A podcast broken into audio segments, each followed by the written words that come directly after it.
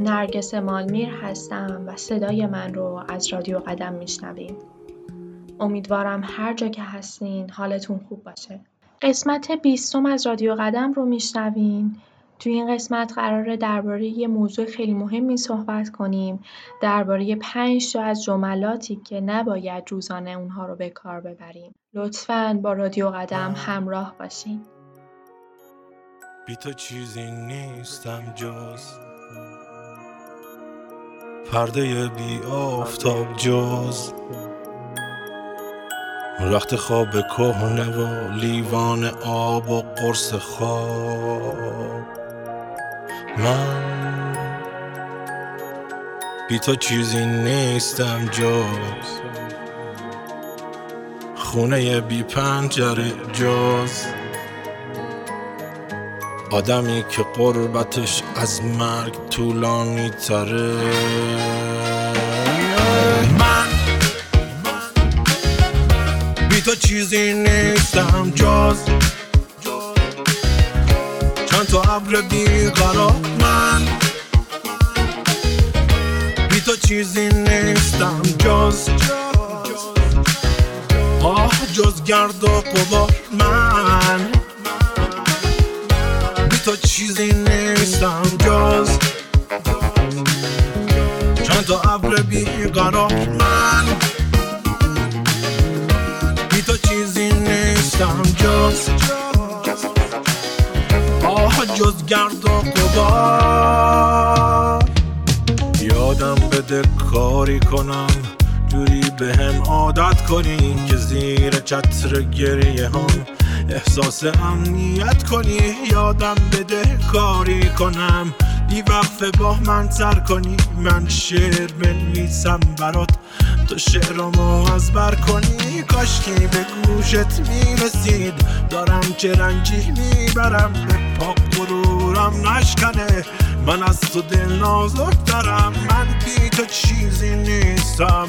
من بی تو اصلا نیستم. شاید کسی که عمریه دنبالشی من نیستم. من بی تو چیزی نیستم. جز چند تا ابر بیقرار من. بی تو چیزی نیستم. جز آه جز گرد و قبار من.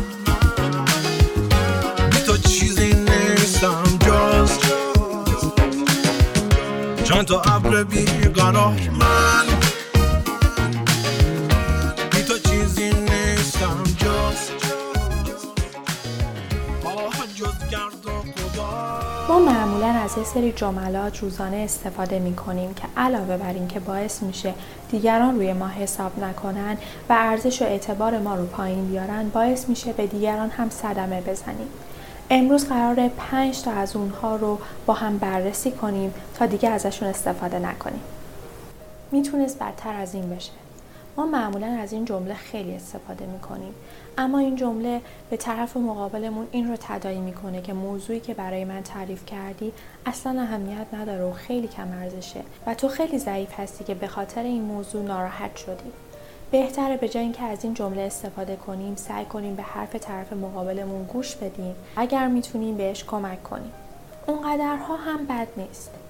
این باعث میشه طرف مقابلمون احساس کنه خیلی ضعیفه و به احساساتش شک بکنه. ما می‌تونیم به جای اینکه از این جمله استفاده کنیم باهاش همدردی کنیم و خودمون رو جای اون قرار بدیم. بی خیال مهم نیست. ما فکر می‌کنیم با گفتن این کلمه باعث میشیم طرف مقابلمون دیگه به اون موضوعی که اذیتش می‌کنه فکر نکنه. اما اینطور نیست. ما معمولا به چیزهایی که اذیتمون می‌کنه حتی اگر دیگران هم بهمون بگن بهش فکر نکن باز هم فکر می‌کنیم. به جای این می‌تونیم کنارش باشیم و ازش بخوایم احساساتش رو برامون بیان کنه و بر اساس چیزی که احساس کرده یه نتیجه گیری و یک راه حل پیدا کنیم. تو خیلی حساسی.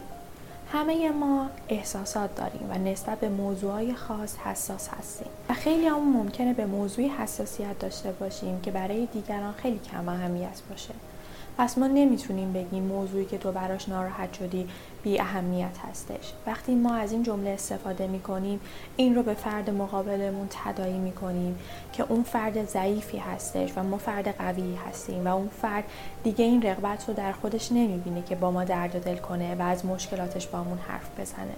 به جای این کلمه می‌تونیم خودمون رو جاش بذاریم و باهاش همدردی کنیم و اگر می‌تونیم بهش کمک کنیم. من که بهت گفته بودم زمانی که ما از این جمله استفاده می کنیم در واقع داریم زخم زبون به اون فرد می‌زنیم و ضربه آخر رو ما به اون فرد وارد می کنیم درسته ما خیلی از مواقع به دوستان و اطرافیانمون گوشزد می کنیم که این کار رو نکن وارد این رابطه نشو این حرف رو نزن. اما اونها بر اساس احساسات خودشون و باورهای خودشون و چیزی که توی ذهنشون هست اون کاری رو که ما بهشون میگیم رو انجام نمیدن. این دلیل نمیشه که ما زمانی که اونها به سختی و ناراحتی میفتن بهشون یادآوری کنیم که ما اون حرف رو زدیم. این باعث میشه اون فرد بیشتر احساس تنهایی کنه. زمانی که فردی پیش ما میاد و می‌خواد با ما صحبت کنه فقط می‌خواد خودش رو خالی کنه و احساساتی که درونش هست رو خالی بکنه. اون فرد نیازی نداره که از شما درباره گذشته بشنوه یا اینکه شما چه حرفهایی رو زدین بهش و اون نپذیرفته. پس به جای استفاده از این جملات فقط شنونده باشین چون فردی که ناراحته نیاز داره که با شما صحبت کنه.